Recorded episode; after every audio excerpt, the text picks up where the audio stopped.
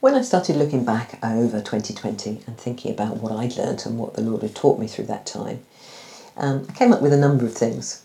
Some of them small, some of them bigger. But I think some of the smaller things will be things that uh, perhaps we've all learnt. So, for ex- example, I've um, learnt a much greater appreciation of our local green spaces and I think of nature overall. I think I've always known how lucky we are to have so much on our doorstep, but knowing it and experiencing it and appreciating it can be a very different thing.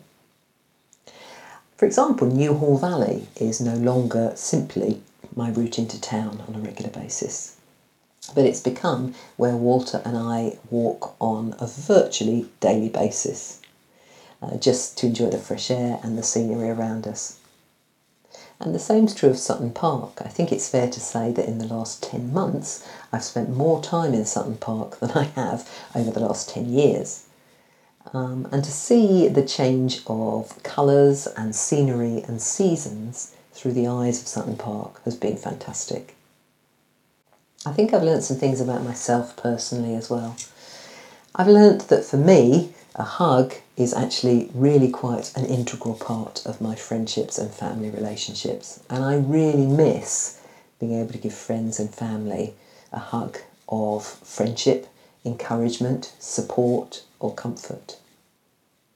I've also become more aware that my home is a gift to be shared and I really miss not having other people in our home at the moment.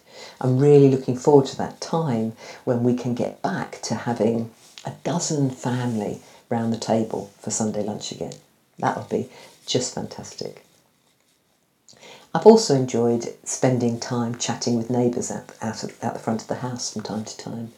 It's not that we didn't do it previously, it's just that before we were perhaps out there when we were busy, we were going to an appointment, we were rushing off to something, and there just didn't seem to be the time to chat. Now it doesn't really matter if our walk is delayed for five minutes, and it's really quite nice just to have a little chat. It's not always deep and meaningful, but it's just nice to catch up sometimes and get to know people a bit better. I think we've all appreciated through this period the importance of Christian friends and Christian family as well, uh, both in a supportive and encouraging way. I'm really thankful for new friendships that have sprung up and also for the cementing and deepening of existing relationships um, as we walk together. That's been lovely. The support of, of WhatsApp groups as well, people who will pray for you and who will give you the privilege of praying for them as well. And for meetings on Zoom that are encouraging and bring answers to prayer. It's been a really good time to cement and uh, deepen some of the relationships we have. For a lot of us, it's been a time when we've become aware of something, or appreciated something, or learnt something new. And for me personally, that has come about as a result of a change in pace and having more time to think about things. Some time ago, the Lord showed me a picture. It was a tower of bricks, the sort that a small child would build. The tower is tall with lots of bricks and it's wobbly and it's about to topple. When I look for why and how to fix it, it's clear that it's out of line with the base. And every time another brick has been placed on it, gets less and less straight. I parked that image for a while and wasn't quite sure what to do with it, but then it came back to me during lockdown. And I believed that this was the Lord telling me to go back and to look at what I'm doing and building and examine it. And there is no doubt that lockdown has been an ideal time to do that.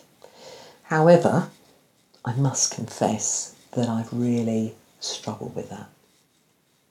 And the reason I've struggled with that is because as time has gone on, seeing friends and family working hard, busy, stressed, and stretched almost to breaking point, the idea of potentially examining what I was doing and maybe being less busy myself seemed somehow wrong, even indulgent. And over, only served to underline a sense of, I suppose, undeserved privilege that I felt since I chose to stop working and had more time on my hands. I've never doubted that decision. It was made after a lot of prayerful and thoughtful consideration. But nevertheless, when I see so much stress and busyness around me, it's easy to feel a sense of inadequacy and to try and make up for it by taking on more simply out of a sense of guilt caused by comparison.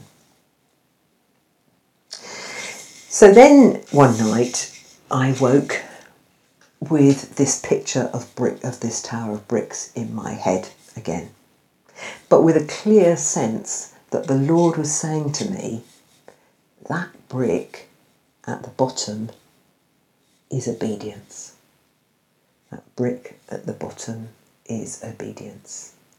And asking me the question is everything you have built, has it been built on obedience to me?